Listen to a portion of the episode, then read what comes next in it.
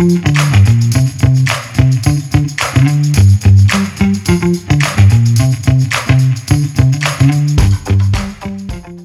listening to The Running Public. From marathoners to mud runners, we all have the same goal get to the finish line faster.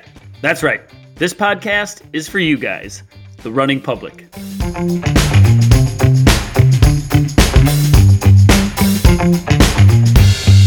All right. Hey. We were, uh, hey, we were watching you swear at your computer, and you, yeah. you didn't know we could hear or see. yeah, figuring out technology. I actually forgot my computer, so this is foreign to me. But where are you at right now? Uh, Auburn, California. You're never in Minneapolis. I know. Yeah, I just got in yesterday. We're running way too cool tomorrow. I kind travel of a ton. Lately, yeah. I was in Chile three days ago. That's what Kirk said. Yeah. Was it pretty yeah. awesome down there? Yeah, Patagonia is like the most beautiful place I've ever been or seen. Um, Santiago was really interesting because there's like a lot of civil unrest and protesting and rioting. So we kind of walked through the wrong neighborhood and got like tear gas. Really? really? Just like why? Why would they tear gas random people running? We well, no, I just we were walking and we like there was like a place you're supposed to avoid, but we were kind of there's a ton of graffiti and it's actually like really pretty.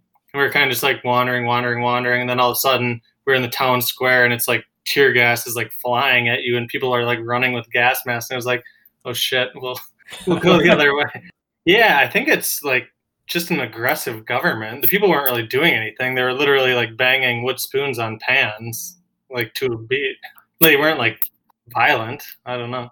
Could you imagine if like the Minneapolis Police Department just randomly tear gas yeah. like areas in which they were unhappy with? Well, it's like and they had like the big old shield, like combat gear, and there were like these fire trucks were like spraying people. It was crazy. Did you stick around to experience it, or did you bail? We hung. I mean, we hung out on the outskirts of it, and just I actually like we didn't really know. I think they were protesting because the public transportation fares went up, but it wasn't like a violent protest by any. It was just weird. Hmm. I guess the the uh, tear gas would keep it from getting violent. I suppose. yeah. It's a little preemptive tear gassing. Right. Or ensure that the next protest is violent. Yeah. Yeah. Totally. That would happen. Yeah. Uh, it seems like you're never in Minnesota. Do you work anymore these days, or what are you doing? I worked overnight two nights ago. So I flew in. I got in from Miami at 4 p.m. Worked 6 p.m. to 6 a.m. Then flew to California at 8 a.m. But um, I have a weird gig. I'm a hospitalist. So January I worked 12 straight overnights, and that's enough to kind of cover almost. That's like almost two months of work. So I usually just work a ton and travel. So you're working like 12 hour days or more. I yeah. Suppose, huh? So I work overnight. So yeah, 6 p.m. to 6 a.m. Just usually do like 10 in a row. I think a full time for me right now is I cut down to, I was full time. I cut down to three quarter time this year. Okay. So if I do like seven or eight of those in a month, that's a whole month of work. Okay. Cause you're, you're an internist. Is that right? Yeah. Internist? Hospitalist is, so I like just take care of sick people inside the hospital. Okay. Cool. Yeah. Well, I guess that's an all right setup. I remember I texted you one day to go for a run, and you had some down. You were like running on the treadmill in the hospital between patients, like you were hustling to get it in. Yeah, that happens on some of those. Sometimes I just it's weird. So like my full year, I think is like ninety to hundred shifts, but you can do double shifts. So sometimes after a long race, I'll just work like seven doubles in a row, which is like a sixteen hour day or something, and then but it it's 14 shifts, so it's like a fifth of my year of work. Are you a master now at just being fatigued, or is that kind of how you're wired?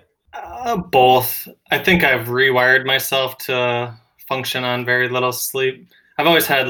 It's weird. Like if you know what like mania is, like weird manic spells where you just go get shit done, and then yeah. I'll crash. Like I got to Miami before we went to South America.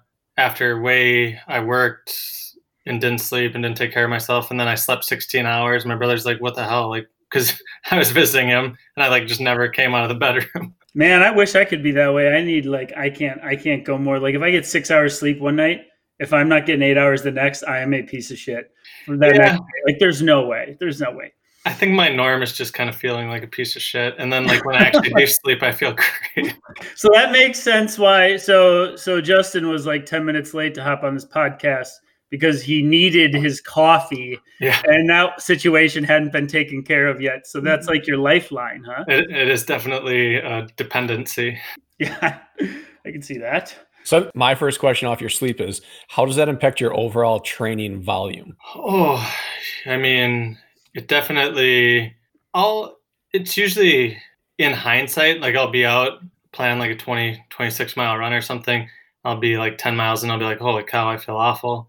A lot of like, it's either sleep deprivation or I just forgot to eat for the last like 20 hours. Cause sometimes you like don't feel hungry when you, like, if I have a really busy shift, I'll go from 6 p.m. to 6 a.m. and not sit down and not like, if I do like 20 admissions, it's just like rapid fire. And then I go home, It's like Pass forced out. ketosis almost. yeah, and then pass out for a few hours, and then try to run, and then I'm like, up. So actually now I'll like carry gels no matter how far I'm running, because you never know. It's like my snack. It's kind of sad. It's gross. It's a terrible snack, but it's like So we were just talking on our last podcast. So you carry gels as like a safety plan. We carry toilet paper as a safety plan yeah, on our runs, you know, just in case. definitely.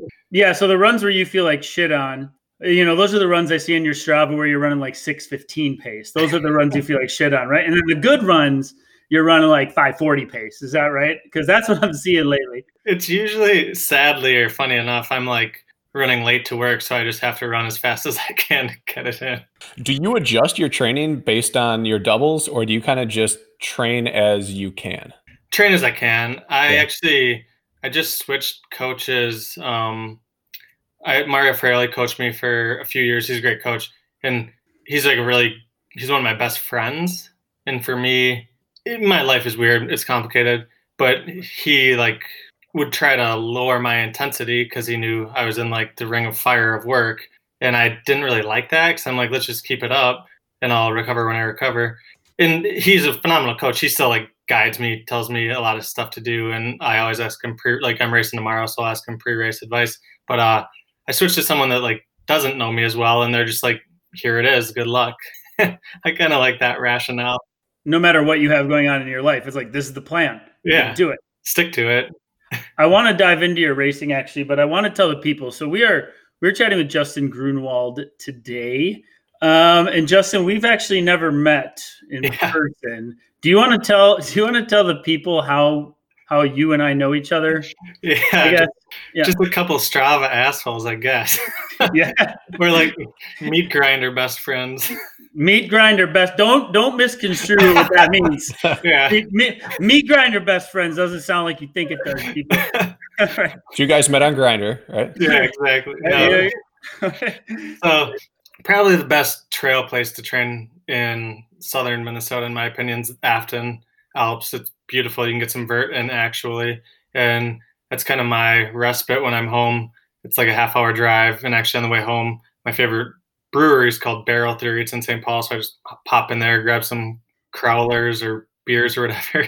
But uh, I kind of became OCD, maybe OCD on some like segments out there a while ago. I ran like the Afton 50k and grabbed a bunch of segments doing that. You, you have the trail you have the record for the Afton 50K, don't you? Yeah, yeah, record? Yeah, no Yeah. big deal. That's a legit 50k. You're probably I bet you out there you're covering four thousand, eh, three four thousand feet of vert on some Yeah. pretty like legit terrain, right? yep, Yeah. Yeah. Okay. Yeah. Cool. So keep. yeah. So Afton, it's my favorite place to train in southern, I guess, central southern Minnesota. Um, go out there all the time. Great trails. Get some vert in. Actually, yeah, I think a 10 mile run you can get 1500 feet, which in mountains is nothing, but for us, it's a big deal. As good as it gets in Minnesota, unfortunately. Yeah. But all of a sudden, I think late last summer, early fall, get an email like the "uh oh, you suck" email from Strava, and it said Kirk had grabbed my. I think he grabbed a couple of segments, but I like the meat grinder segment because it's actually like it's pretty technical terrain. It's pretty good um, climb. It's not a huge climb. I think it's probably like two or three hundred feet from the river up. But Mhm. uh, I was like, oh, this asshole grabbed my segment. I knew who you were, obviously, but um, so I think I just went out the next day and did like a 10, 15 mile run and made sure I ran that stretch extra hard. You stole it back. and then I think a week later, all of a sudden I get the email again. And we just had a little late summer back and forth until it was, I think my last time getting it back, it was like dark and leaf filled and roll your ankle 10 times. And it's like probably, probably going to kill me if I try it again. The epicness of Meat Grinder. So Meat Grinder is the segment on Strava. People, it's not some weird thing we're into or anything. Personal lives.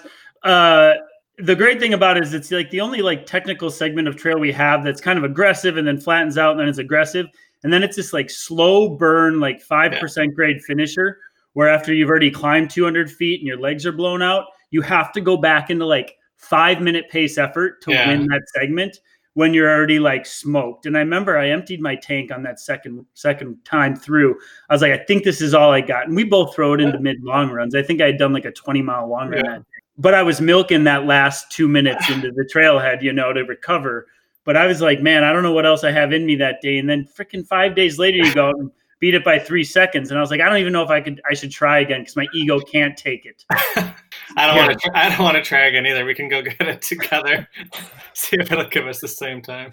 Bracken, want to come? Uh, I don't know because I've I don't have like this happy ending to any of my Strava segment chases. I've never become friends with someone that has taken us. I, I get upset. I get so happy when I take a crown, and as soon as someone takes mine, I like I have so much animosity towards them. So, except for I think you, Kirk, you're, you're probably the only guy that I've gone back and forth on any amount over at uh what's it called um Highland. Highland. Oh yeah. Oh. Yeah, you still have one descent record, which I think you threw your watch down the hill, and that's how you got it. There's one type of descent, Justin, that I can run well, and it's very steep and very technical. That's it.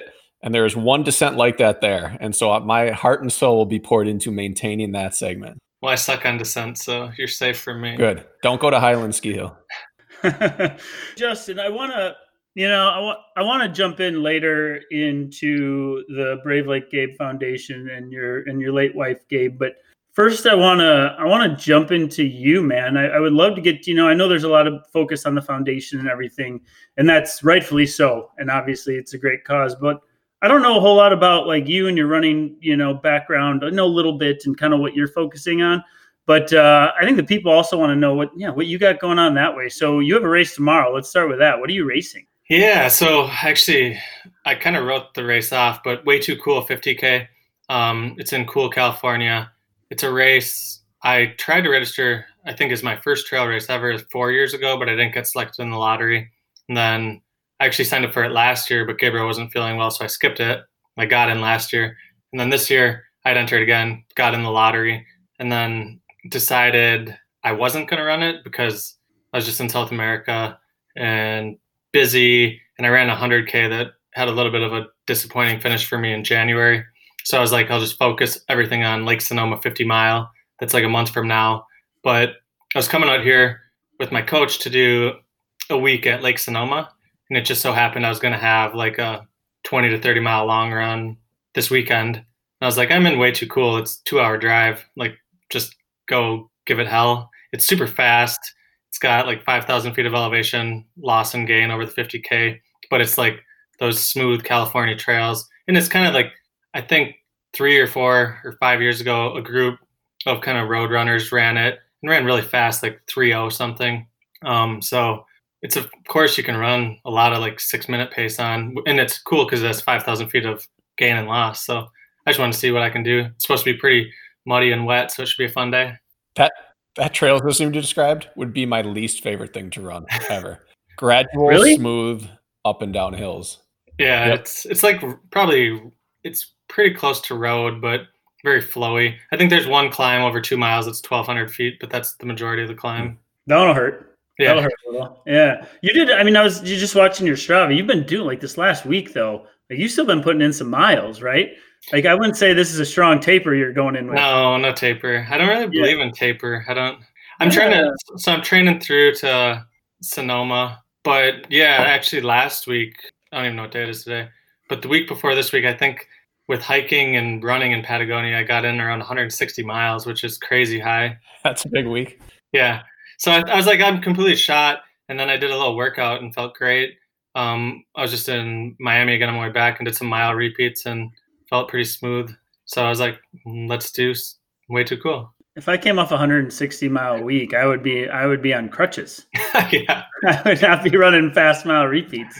Everything hurt for a while and then it kind of just went away and feeling good. I mean, maybe I'll crash and burn. Maybe I'll have a great day. It Doesn't really make a difference to me. Are you a pretty high responder to volume and intensity and things like that? I think so. Yeah. So yeah, my last week was great. I think I got in without the hiking. I got in like 105, 110 miles running and around 15,000 feet of vert. Um, so lots of hours, and then like 10 to 13 mile hikes a day with another like three, 4,000 feet of vert each hike with a pack on. So some strength training. That'll do it. You're making me feel like I'm not doing enough over that was a big week. It, wa- it was fun, but uh, I think I respond well to um, high mileage. I think I've actually just been running, like you said, my, I run too fast all the time because I want to move up to 100 mile. I want to do some crazy long stuff. I gotta like learn to run a little slower. It's hard to do, isn't it? It, it is. I mean, it's it is. so if you're in a position like that, you came off a big week, and now you got another race. Do you have like a like a like a patch job taper like going into it? Like how would you freshen your legs up for a race if you're coming off high mileage? What are you doing? Honestly, just as simple as yesterday I ran six miles really slow. But uh day before I only ran five miles. They're both travel days. But really just trying to get some turnover the week of. Like I did three by mile. Actually I didn't know it was spring break, so I'm like running down Fort Lauderdale Beach, dodging like drunk girls and boys and Ubers. it was terrible. but just got some turnover going and decided it felt good, so decided to come out. I was gonna be out here anyway, so just decided to switch my hotel from uh, like Napa area to Cool or Auburn, I guess. And this is on the Western States course, which is a race I really want to run. So I've actually never stepped foot on the course, so get in 50k on, see about a third of the course. Not not to skip ahead to that. I think we'll get to that later. But you, you said you're you're putting more eggs in a in a 50 mile basket later, or is that 100k you're doing in a two months? 50 mile at Lake Sonoma. Okay, at Sonoma, are you trying to punch a ticket? yeah, yep. Awesome. So I tried to punch Ooh. a ticket at Bandera, and I call it crash and burn. But around, I think I was sitting in like fourth, fifth. A guy named Drew Holmen, he's awesome. He won it. We were just running together basically, probably through 60 to 65k. Then on a descent, I had a nasty ankle roll Mm. and kind of walked a few miles, shook it out. I ended up finishing, which was fine, but it was annoying. but that happens. I mean, it, it's life. Yeah. Are you familiar with uh, Chris Brown? Do you know Yeah. who that is? Yeah. He's uh he's one of the uh, ultra guys that made the shift to Spartan this last year.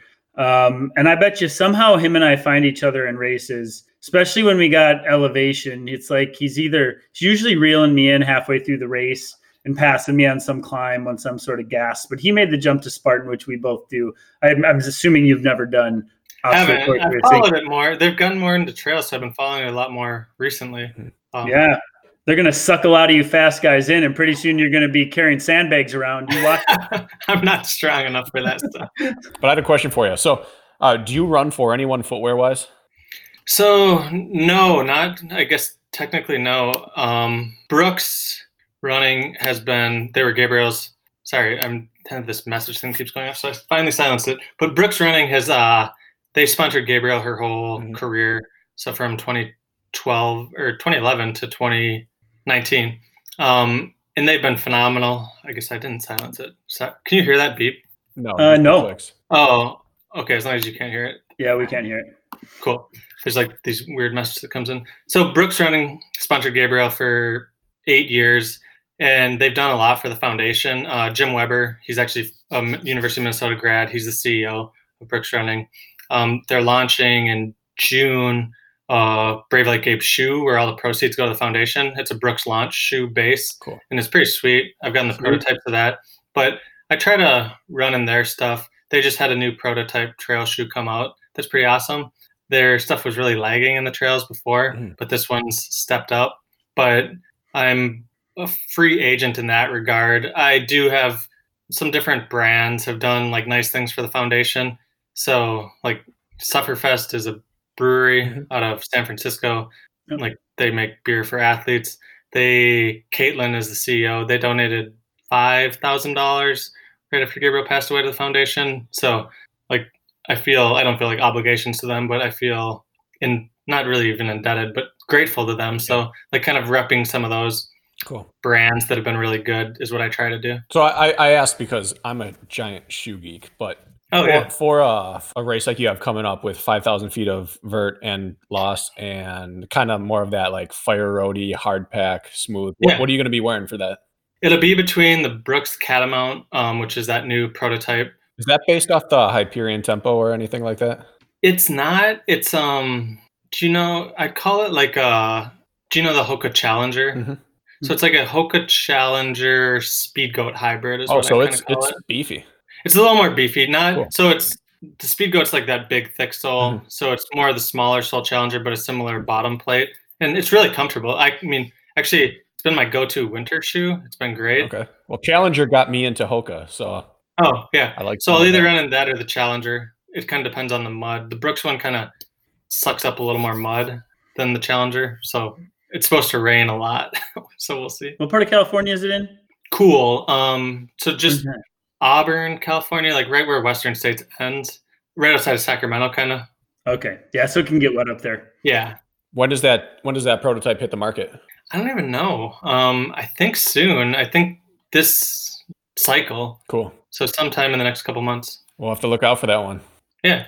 It's they've gotten made fun of a little because it's white, so mine are brown. I don't know, making a white trail shoe. So I've been so I've been seeing you've been chasing a few FKTs on Strava, Justin, like all over the place. And you recently, so the base of our listeners are probably obstacle course racing athletes. We're starting to get some running following, but uh, you went out to Hawaii and did the Kalala- Kalalau Yeah. Trail. Wh- Whoever can say that.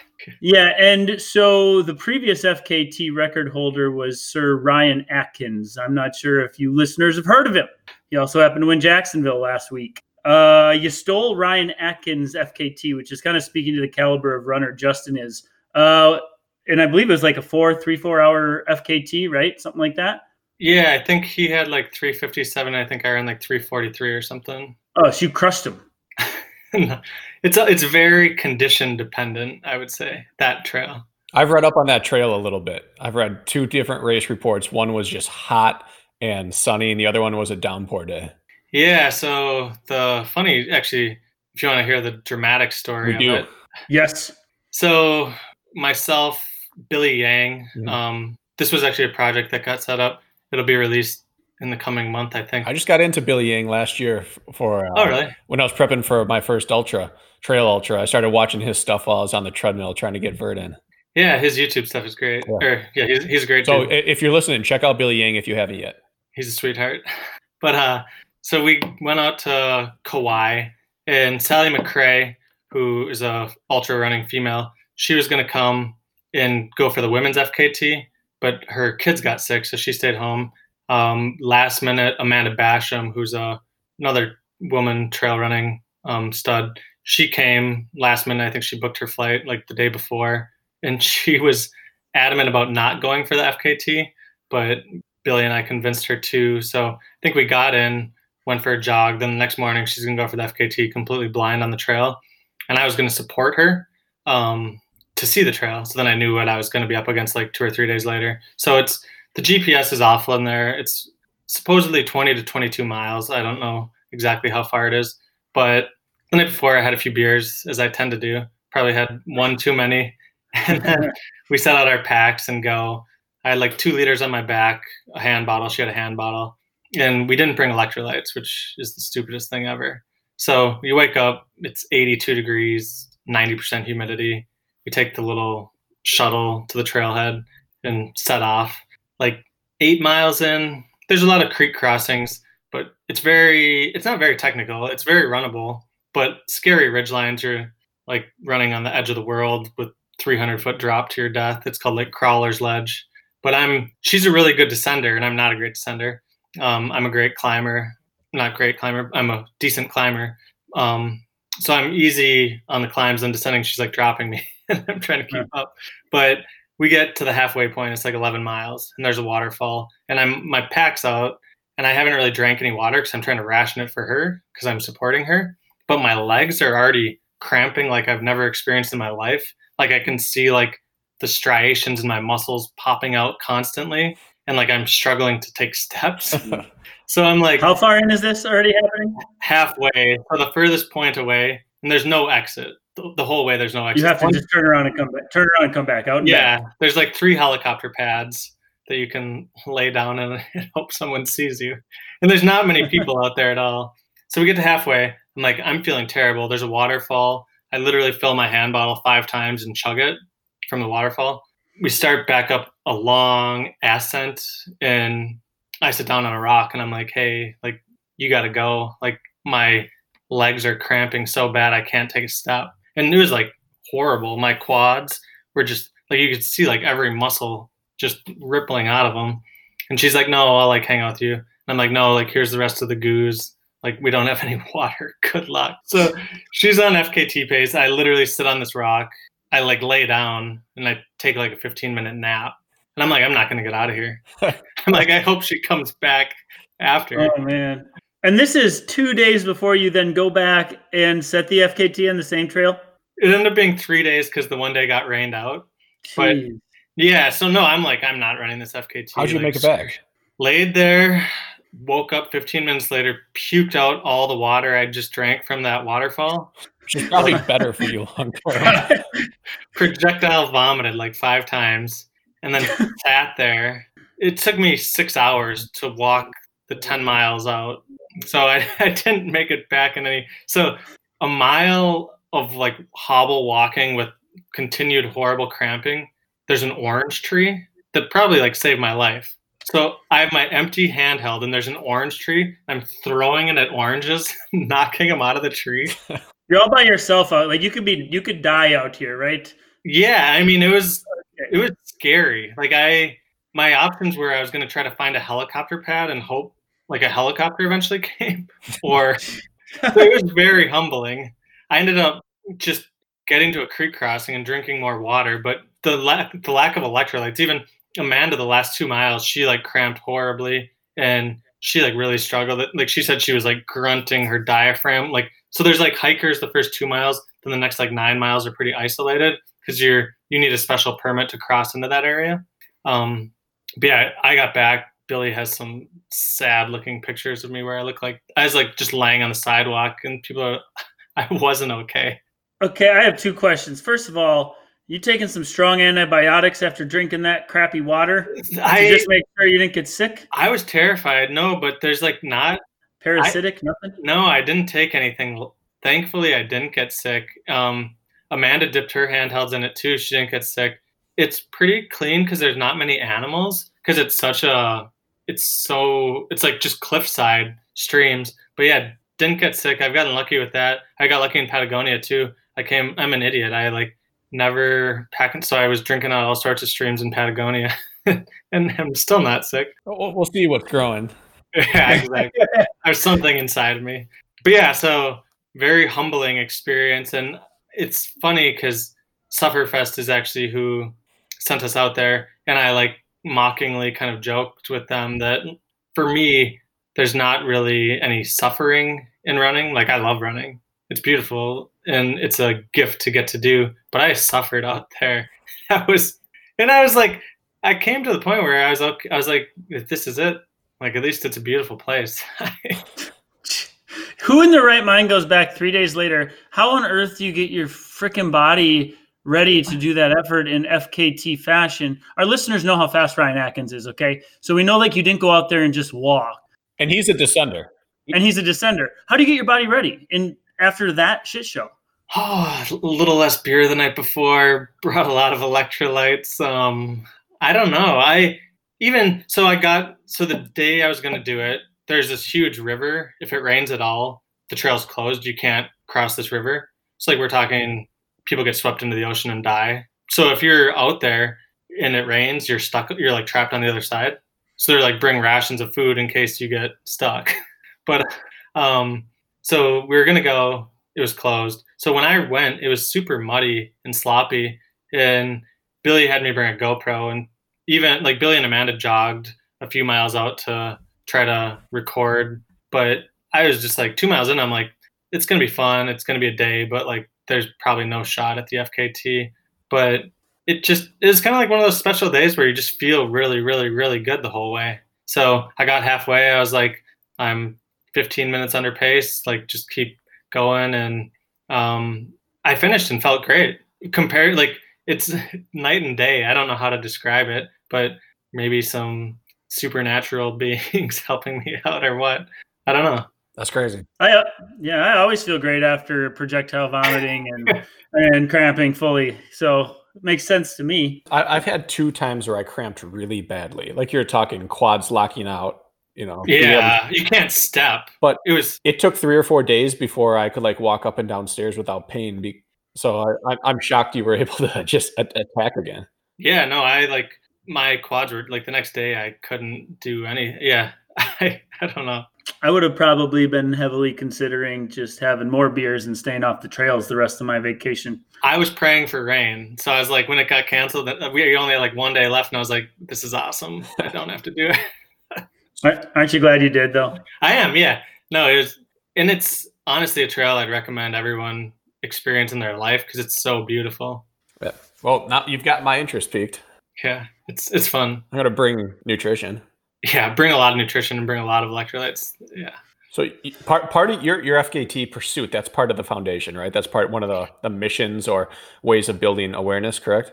Yeah, it's weird. Um, so my like, I guess I'm the president and CEO of Brave Like Gabe, which I'm not qualified to be. I'll say that over and over. But we have a board of two amazing females that actually know how to run foundations and do things. So I, every day I'm like, will you guys just be the president and CEO, and I'll be like the idiot that goes and runs FKTs.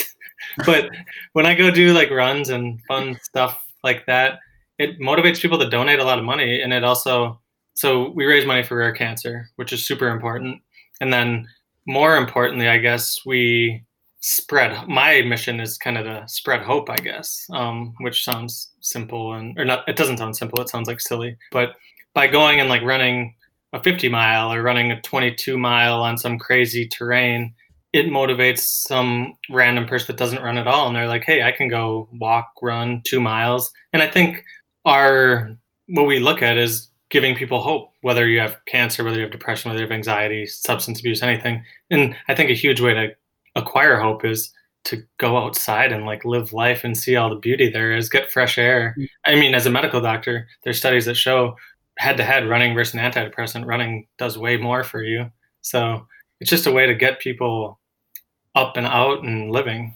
Yeah. When did uh, the Brave Like Gabe Foundation start? When did you guys spearhead that? Yeah, Gabriel started it with those two women in 2018. Um, it kind of happened by chance in a few ways, but she was starting a clinical trial in New York in 2017, and her friend set up a GoFundMe because it was going to be really expensive. I was in residency. We didn't have a ton of funds, and we were going to have to fly to New York and live there every other week for six months, like in Manhattan. So not very economically easy. But uh, we ended up meeting an amazing guy, or he reached out to her. Patrick is his name. He had a condo on the south end of Central Park. He let us stay at for free, so that cut down our cost burden massively. Um, and then there was a large excess of money from the GoFundMe that we just put into the foundation to started up. Later, we met Chip Gaines, who put on a big marathon and has raised hundreds of thousands of dollars for the foundation. So all those things combined kind of kickstarted it. It's interesting that as a lifelong runner and like a pretty big running nerd, I first heard about Brave Like Gabe from Chip Gaines. yeah. yeah. How, how, does that escape my radar? But I pick it up on HGTV. But it was awesome that the mainstream audience got that taste. Yeah, totally. Um, and he's he and Joanna are amazing people. So go ahead, Kurt. No, I was going to say. So I just looked. I, I, believe this number is right, but so like last year in 2019, uh, Brave Like Gabe raised like one and a half million dollars. Is that correct? Yeah, I think just under one and a half million, but it was a big year. That's fantastic. And is that all for osteosarcoma, or is it for? And that's that's the type of cancer Gabe had, right? Gabriel had adenoid cystic carcinoma. Okay. It's called ACC is like the acronym. So it's all for rare cancer. Any so I'm, I always butcher the numbers, but it's right around 50% of all diagnoses of cancer are actually rare cancer diagnoses.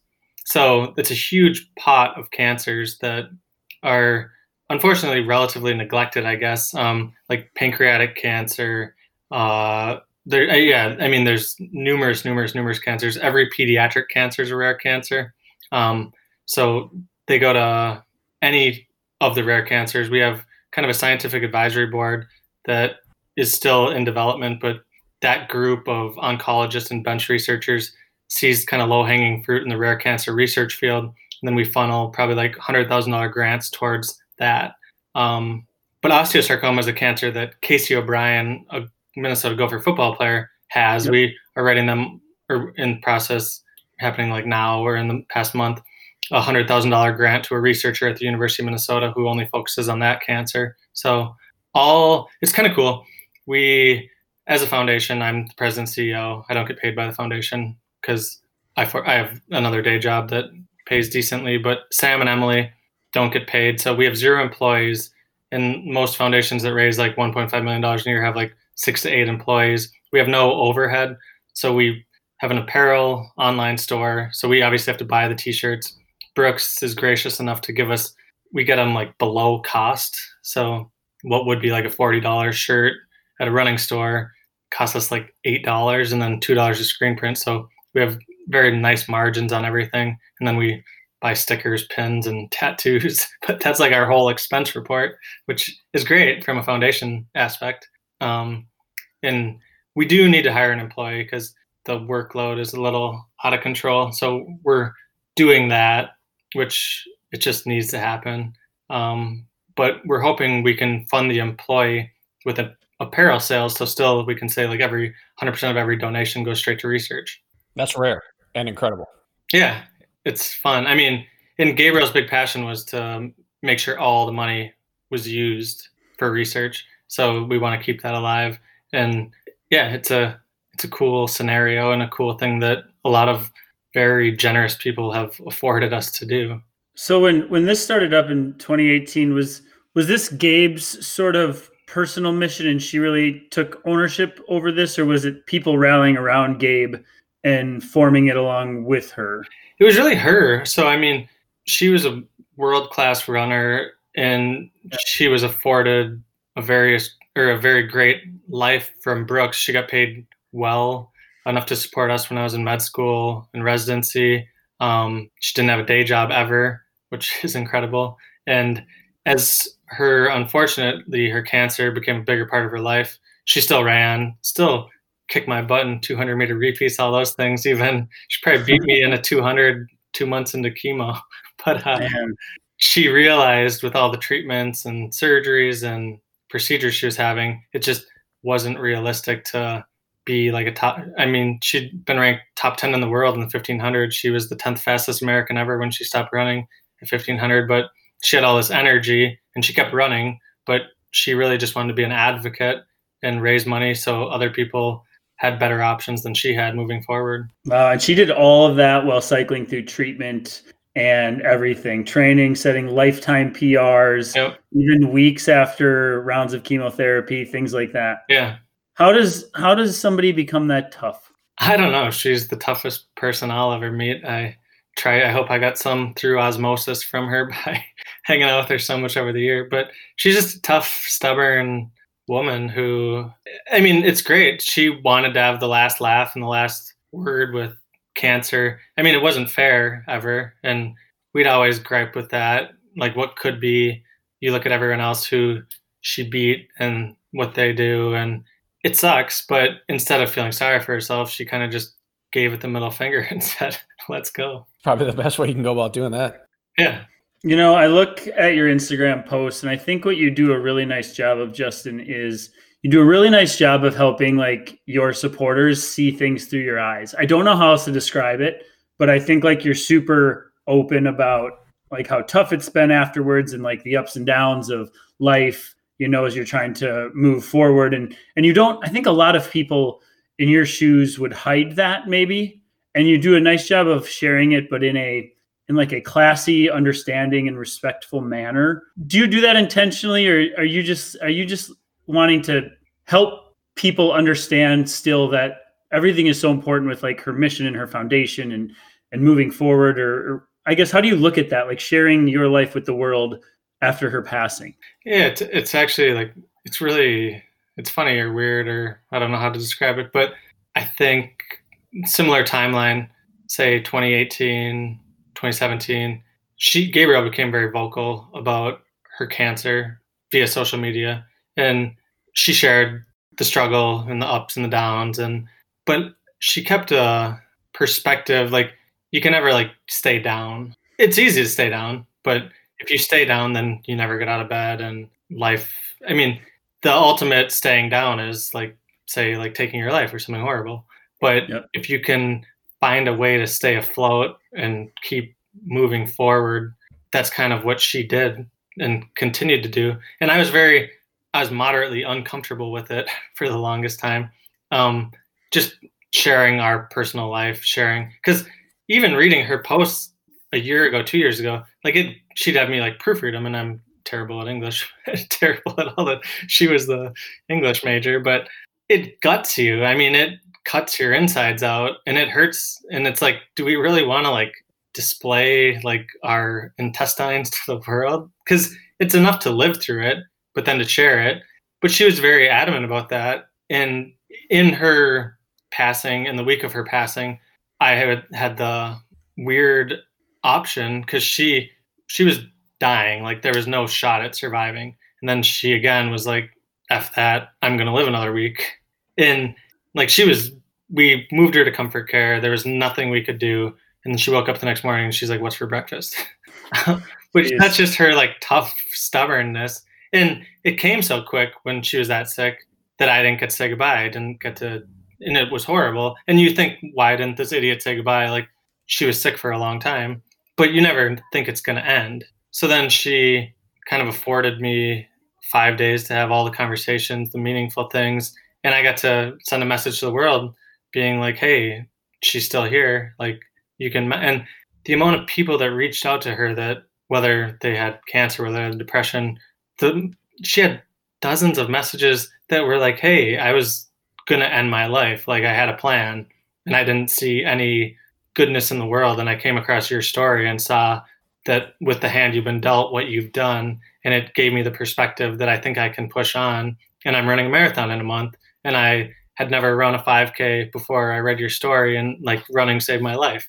And that's just kind of what I've tried to keep sharing. And it's not, it doesn't have to be running. It's just whatever hand you're dealt in life, if you can continue to move forward in any way possible, just getting out of bed in the morning, that's all I want people to be able to do. As, as an outsider who did not know either of you personally, I followed your story as intimately as a, a bystander can.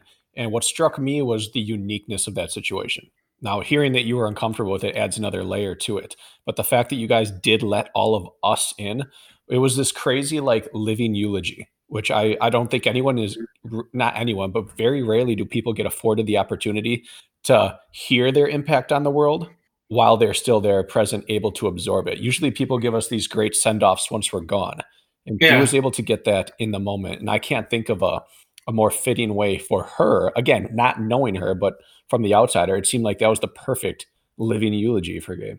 Yeah, it, it was a very fitting send off. And even more so, it was, yeah, very strangely, but the everything, I mean, I, I'm like a faithful person. I believe whether you believe in God or believe in something. I believe like I don't think it just fades to black all of a sudden and it's over. But the night she passed, Chip Gaines again, he was doing this chip chip in challenge where he was raising money for St. Jude's, which is a pediatric cancer um, research center.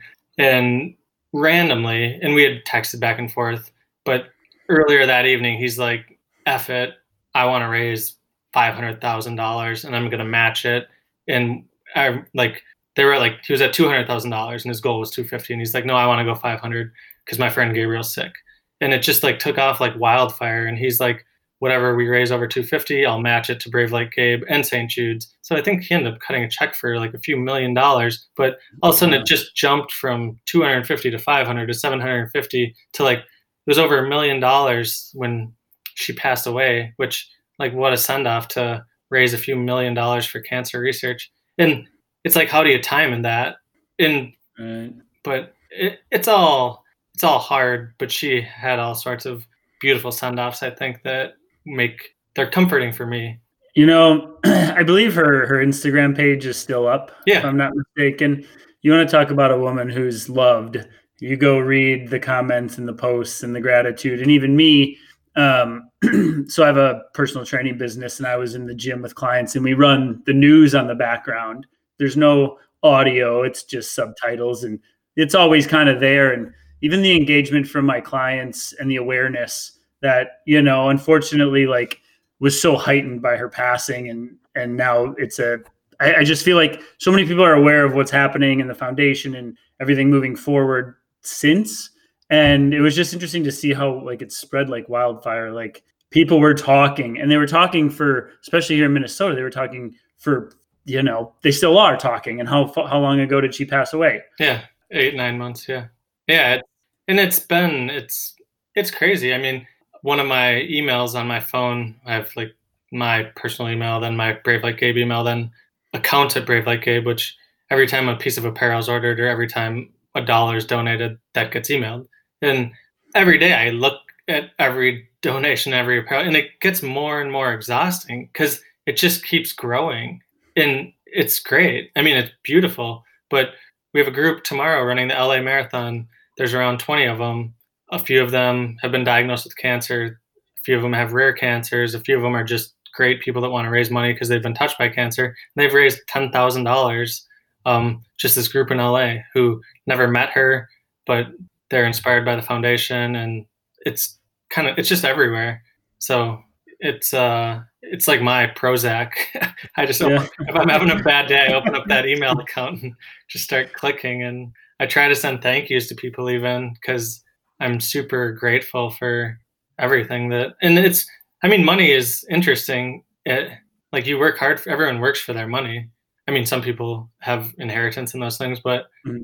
It's to give money is meaning. It's super meaningful, and that's why I say if like everyone just gives like a dollar to something they care about, like that's it, it goes a long ways. And I like Brave Like Gabe's amazing, I think. But if you're doing it for my big stick is to like research the foundation you're donating to, make sure they're not shitheads because there's bad foundations, sadly. Mm-hmm. Um, but once you find a good one you're passionate about, if it's water in Africa, if it's homeless people in the US, there's so many different causes and they're all important. Like I donate to other, like Girls on the Run, I think is a great organization. Um, I love like sending them donations because they're getting people out and they're helping people. And I think that saves lives. Like curing rare cancers isn't going to be easy. That's not like a low hanging fruit, but helping someone that has depression to not end their life it's not easy either but it's very doable.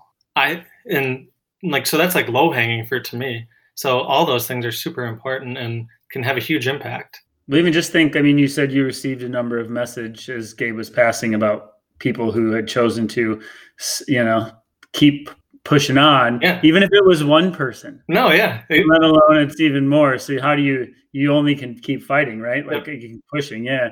Um you know i think you know you, you seem to as far as like just because i track you on instagram and strava so i kind of have an idea what you're up to and i think you've done like a pretty good job of like like living life or at least attempting to still right? Like like you the only way to, to step is forward. Yeah. And like how is that like if you don't mind me asking like after her passing like how how has that transition happened like from going from your whole world kind of taken out from under you to deciding to start stepping forward like what was that like for you how did how did you do that yeah i mean it's weird and like i have a weird perspective in life that gabriel afforded me or our relationship afforded me so for from 2017 on she had a large liver mass size of like a little smaller than a cantaloupe, so like a large melon. And we went to the ER. We were told that on the CT scan, and at that moment, like life stopped. And it stopped initially when she had her original cancer diagnosis, but now it was like, am I going to die tomorrow? Am I going to die next week? Until a few days later, we found out a surgeon could try to remove it and likely be successful removing it. And then she had a massive surgery, had it removed, was out of the hospital five days later for her brother's wedding because she's a psychopath and like well, just yeah she had this massive surgery got out went to the wedding danced a little bit but from then on she was going to have a CT scan every three months for the rest of her life. So we made a pact that every three months we we're going to go somewhere absolutely beautiful. We we're going to go to one, two, three concerts. We're going to go to every brewery because I love beer. We're going to go to every, just do everything. You're going to see the National. Yeah, National so many times. Wonderful, yeah. wonderful people as well. But um, I, I mean, I, I was slighted because we had three months planned after she passed away. You know, like she wasn't. You never think you're going to lose someone, but the day, a couple days after she passed, I just needed to leave. So I literally drove my car to Aspen, Colorado, and hung out for a few weeks. And the only my coping mechanism is running uphill because I'm. I cry less now than I did. I mean, I still break down all the time. Like a great place to break down is when you're like sitting next to strangers on a plane and you flip the sunglasses on and the tears start pouring. Yeah. They're like, "Great, I'm sitting next to this psychopath." but but um, I needed mountains and I needed scenery, and I in Minnesota you can only run five minute pace so long. But when you're running up a mountain, you can crank it, feel like you're gonna die, catch your breath for a minute, then crank it again, and that's just what I needed, and that's kind of what I've been doing. So it's my therapy. It's not so much like the travel is great and going to beautiful places, but it's just I needed to be in mountains and outside, and needed to have four hours of, and it's not any glorious training. You run an hour and you cry for a half hour, and then you start running again. and that's just how it how it is. But uh, that's kind of what kept me going travel wise. And you adjust, you accept it. I think the six to eight month period, I feel like I can smile more, and it's not the same, but you mm-hmm. refind a different happiness. And I still like just going to Patagonia. That was my brother was like, "Hey, this is maybe the last time in the next 20 years I'm gonna be able to go on a sweet two week trip. Will you go to Patagonia with me? And I'm like, yeah, like I, and I would have never really thought about going there. And it's the most beautiful place I've ever seen in my life. So I kind of just try to say yes to everything, which isn't always sustainable, but uh, it's how I live right now, I guess. I love that. I really do. I, I think there's there's something in that for everyone. That putting stuff off or avoiding it out of convenience does not enhance you. No, yeah, that's a huge thing. Is just you never know when the candle burns out, or and that's big. Our big thing was we didn't have a bucket list. We had like a to do list. We were just gonna get done. But why like be like when I turn eighty, I'm gonna go. And for me, I'm fine to work a lot when I'm 60 to 70 years old because I'm not going to be crushing trail running or anything.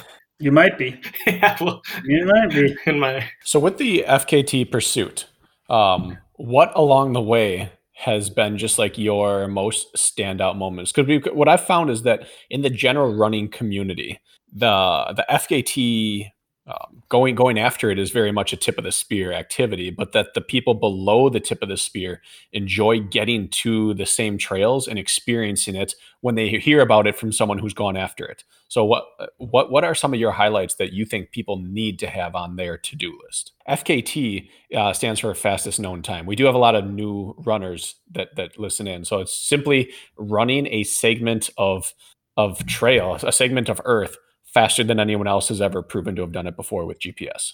Yeah, so the, uh, it's very um, FKT is like it's like a unicorn to me, or like the holy grail. It's a self-imposed, I guess, race that it's not a race. I mean, you're racing humanity or racing whatever. You're, you're racing the clock. You're racing history, um, but you can do it whenever you want. And the Kalalau Trail, like we did, is absolutely astonishing. Um, with Ladia Albertson Junkins, Gabriel's best friend. We did. Uh, she's another person. She says yes to me every time I ask something. But we did the Timberline Trail. I got to support her. It's uh, it circumnavigates Mount Hood, and absolutely astonishing. It's between 40 and 44 miles. I think it's probably like 42, but it has I think 11,000 feet of elevation gain and loss, and it's every environment you've been in. You're like super exposed on the mountain, then you're in this deep wet forest, then you're on like moon. It's yeah, it's that's a trail. I think it's a four day through hike basically, and astonishingly beautiful. But I two days ago I was making a list and I have like 15 FKTs I want to pursue from crazy long stuff. I want to go for the PCT someday yeah. from Mexico to Canada. Um, and for me, it's just I love being outside and I love I I mean it's kind of masochistic, but I love wrecking myself. yeah, people get that. Yeah, it, it's therapeutic for me, and I think sharing these trails, um, whether you're going for an FKT, like every person has their own FKT. It doesn't matter that you're the fastest human ever, but if you even like can accomplish the trail, it's beautiful, and there's so much, so many beautiful places. Whether you, like Superior Hiking Trail is a famous Minnesota FKT, I'm hoping to go for that. Um, and it's just it's a way fastest known time.com is the website but you can it's a scatter plot of earth. So i was down in chile and outside of santiago there was one. I was deciding if i was going to run way too cool or take a cab to the end of this trail. Like you can take this highway and then you run through this mountain range. It's i think 20 miles with like 11,000 feet of elevation gain and loss and i was just going to hop a cab get over there and then run back to the town through this mountain range. But ultimately, I decided not to. I'm going to go back and go for it. But you can also do OKT, like only known time, which is an FKT. Mm-hmm. So you can create them yourself and submit them. Um, so if you have this like beautiful piece of land you found or discovered or trail, you can make one and get the FKT. Someone might come and like someone will break my Kalalau Trail FKT, and that's awesome. If they do, it's gonna I'm gonna get an uh oh, and then I'm gonna fly back over there. So, what are your top three North? Let's let's say North America top three. That that's where the massive base of our listeners is. What are the three that people need to do in their lifetime? So, let me. I gotta open up my notebook. you got an FKT oh, notebook? I do. it's the mark so, of a true runner. Yeah, that's true. You have a notebook just for your PRs. It's the. I haven't actually done this one, but this is one I'm gonna go after in July. I think the Four Pass Loop. It's outside of Aspen. It's like Aspen, Crested Butte, uh, Maroon Bells area. That's astonishingly beautiful, and it's actually doable. It's got a lot of vert. I think it's eleven thousand feet again, but it's only twenty miles. So that's high country there. Yeah, yeah, it's very high, but incredibly, mm. it's very seasonal. You can only do it like July and August. I spent a week in Crested Butte. Awesome. And yeah. and it was I, felt like I was in Switzerland when I was up at yeah. the top of Mount Crested Butte looking out. It's it's as beautiful as something you'll find. I did not get the FKT there. you can go back. We were just talking. I think Timberline is a very classic one. That's the one that circumnavigates Mount Hood.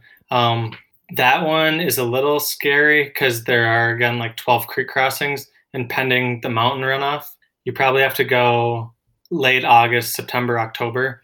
But you can get swept in. I mean, there's cairns and you can see where to cross safely. But if you're not smart, you can get in serious trouble in some of those streams. So you just have to be smart. And it's hard because you're like racing the clock, but you want to be patient and not kill mm-hmm. yourself. But uh, that's always a important. good trade off. Right. That'll stop your FKT in its tracks. Yeah. And then the other one that I I scouted last October and to even throw my hat in the ring with the name Jim Walmsley is stupid to do, but Jim has rim to rim to rim on the Grand Canyon, mm-hmm. and I really want to attack that. He's phenomenal. Um, but FKT's everything's beatable. Like no matter what, there's no. I mean, sure, if Eliud Kipchoge goes and does it, it might not be beatable. We'll find out if he can descend. yeah. Uh, right. Right. But that one's kind of a true sufferfest because it's the inverted mountain. You go down seven thousand feet, you run across desert. So I did it with a guy that's local, Tom Rand. Oh, you have done it. Not he was. So this was his bucket list thing. Okay. He's a wonderful guy. He's the local Brooks rep. He's a GU rep. Um, super great to the foundation. But in October, he's like, Justin, I want to do a fundraiser. We like my whole life I've wanted to do rim to rim to rim. I'm like, let's do it. So we went out. It was another dramatic experience. So you start at 7,000 feet it's 20 degrees out. You have like a jacket on, and then you get down to the bottom, the sun pops up. Go down 7,000 feet. It's 90 degrees desert. Run across the desert, so it's 42 to 44 miles total. Then you climb 6,000 feet on the other side. You get to the north rim. It's cold again. There's a water fountain. then you go back down, and then you have to climb 7,000 feet to get out. But he had a horrible rough patch climbing out because it was hot as hell. And he had run out of calories way earlier than expected. And silly enough, he was like so out of it that he had two liters in his back, but he had handhelds too. And he never sucked that straw. And I wasn't smart enough to like pat him down. So I had to like ditch him a mile out and run to the car and get like rations because he was done. And we were both like that like dry salt all over your body, like not sweating anymore, hadn't urinated. We were out there for I think 10 hours and it just became a dramatic day. Thankfully there's more people hiking. Like people are giving us bananas and stuff, but he, he made it out alive. But that's when you can get in trouble too, because it's so hot down low and there's not a lot of water. So so he got back to the car and realized he had two liters left. Yeah. Oh man. he felt so bad. Oh. but we've all been there, right? Like Yeah. whether it's race brain or like bonking badly or starting to like slowly die. It's Yeah. you your mind stops. Yeah. Isn't isn't there something about that kind of suffering? I tell this to my athletes when they're kind of being whiny. It's like, does it hurt? Yes, good, because it means you're fucking alive. Totally. Like there is like that type two fun or that misery or that suffering, like that is actually like the essence and beauty of what we do. Like, is it not like it reminds you like we're here and breathing and like even though some of those experiences sound absolutely miserable, would you trade him for anything? No, Anything. no, definitely not. I mean, a big thing with me too, and like grief and loss and sadness, when you start to feel numb or not feel anything at all, that's like when my hairs stand up and I get scared. Like that's like the despair seeping in. So then you go crush yourself and you feel something again. And that's like what I live for. Exactly. I Yeah, you go tempo run up a mountain and you're going to be feeling things real quick. right. Uh, what's uh, what's so what's in your next? I guess uh, what is it? March here. So what are your A races in the next six months through like the fall, and what FKTs are you shooting for? Anything we haven't talked about? I'm super curious where you're be. Maybe where I can uh, go hop in one with you. Yeah, so way too cool is tomorrow. It'll be interesting. Um, crash and burn or fly high. We'll see. It's fun either way. Um, I think it'll be a good race. Then Lake Sonoma is April 11th, 50 mile golden ticket race, super loaded field. Explain the golden ticket for the for the layman out there. Yeah, so there's I think right now there's five golden ticket races. Um, Lake Sonoma's the only 50 mile. Then there's 300 kilometer races. Then there's one in Georgia that I really want to do. It's like 60 to 70 miles. It's called the Georgia Death Race. Oh yeah, we're familiar with that. Oh one. yeah, oh, yeah, we're familiar with the death race. Yeah. So um, these are races picked by Western states where they allot two like Willy Wonka esque golden tickets, where if you finish top two, you get a ticket and a free entry into Western states, which is the most prestigious, I'd say, U.S. hundred mile race. Leadville's super awesome, Hardrock's awesome, but probably the most sought after hundred mile race in the U.S. Um, that happens in June. So Sonoma is golden ticket or bust, and then Is that, is that what you're really thinking about on your training runs? Like oh. that Oh. one? Like that's what you're thinking about when Yeah. you need to suffer yeah, get there? Okay.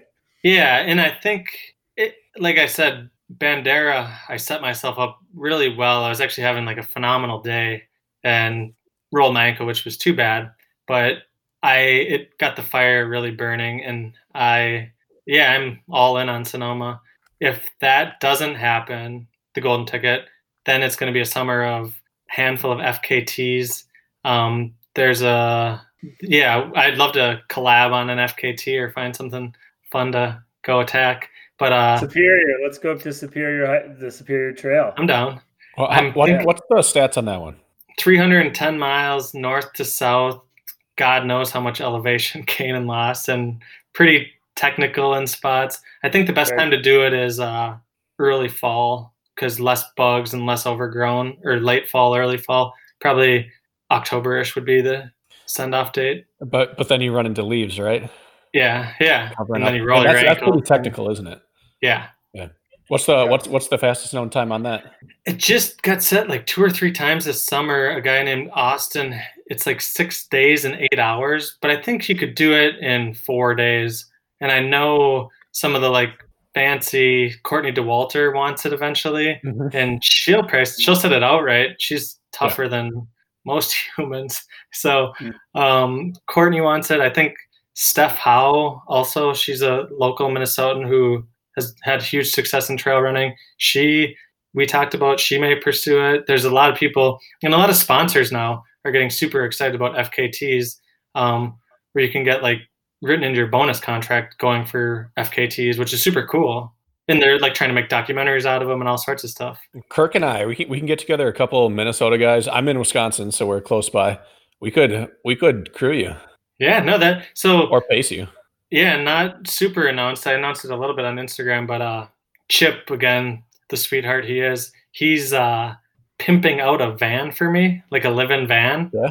that I've named the FKT machine. That's awesome. That uh, I it's gonna launch in April. It's gonna be a live-in van with two beds, like full kitchen, and hopefully it'll be the like support crew for some of these longer FKTs where you just drive it up 50 miles, have some food and beer out, take a quick nap, hop back out on the trail. So I'm super excited about that.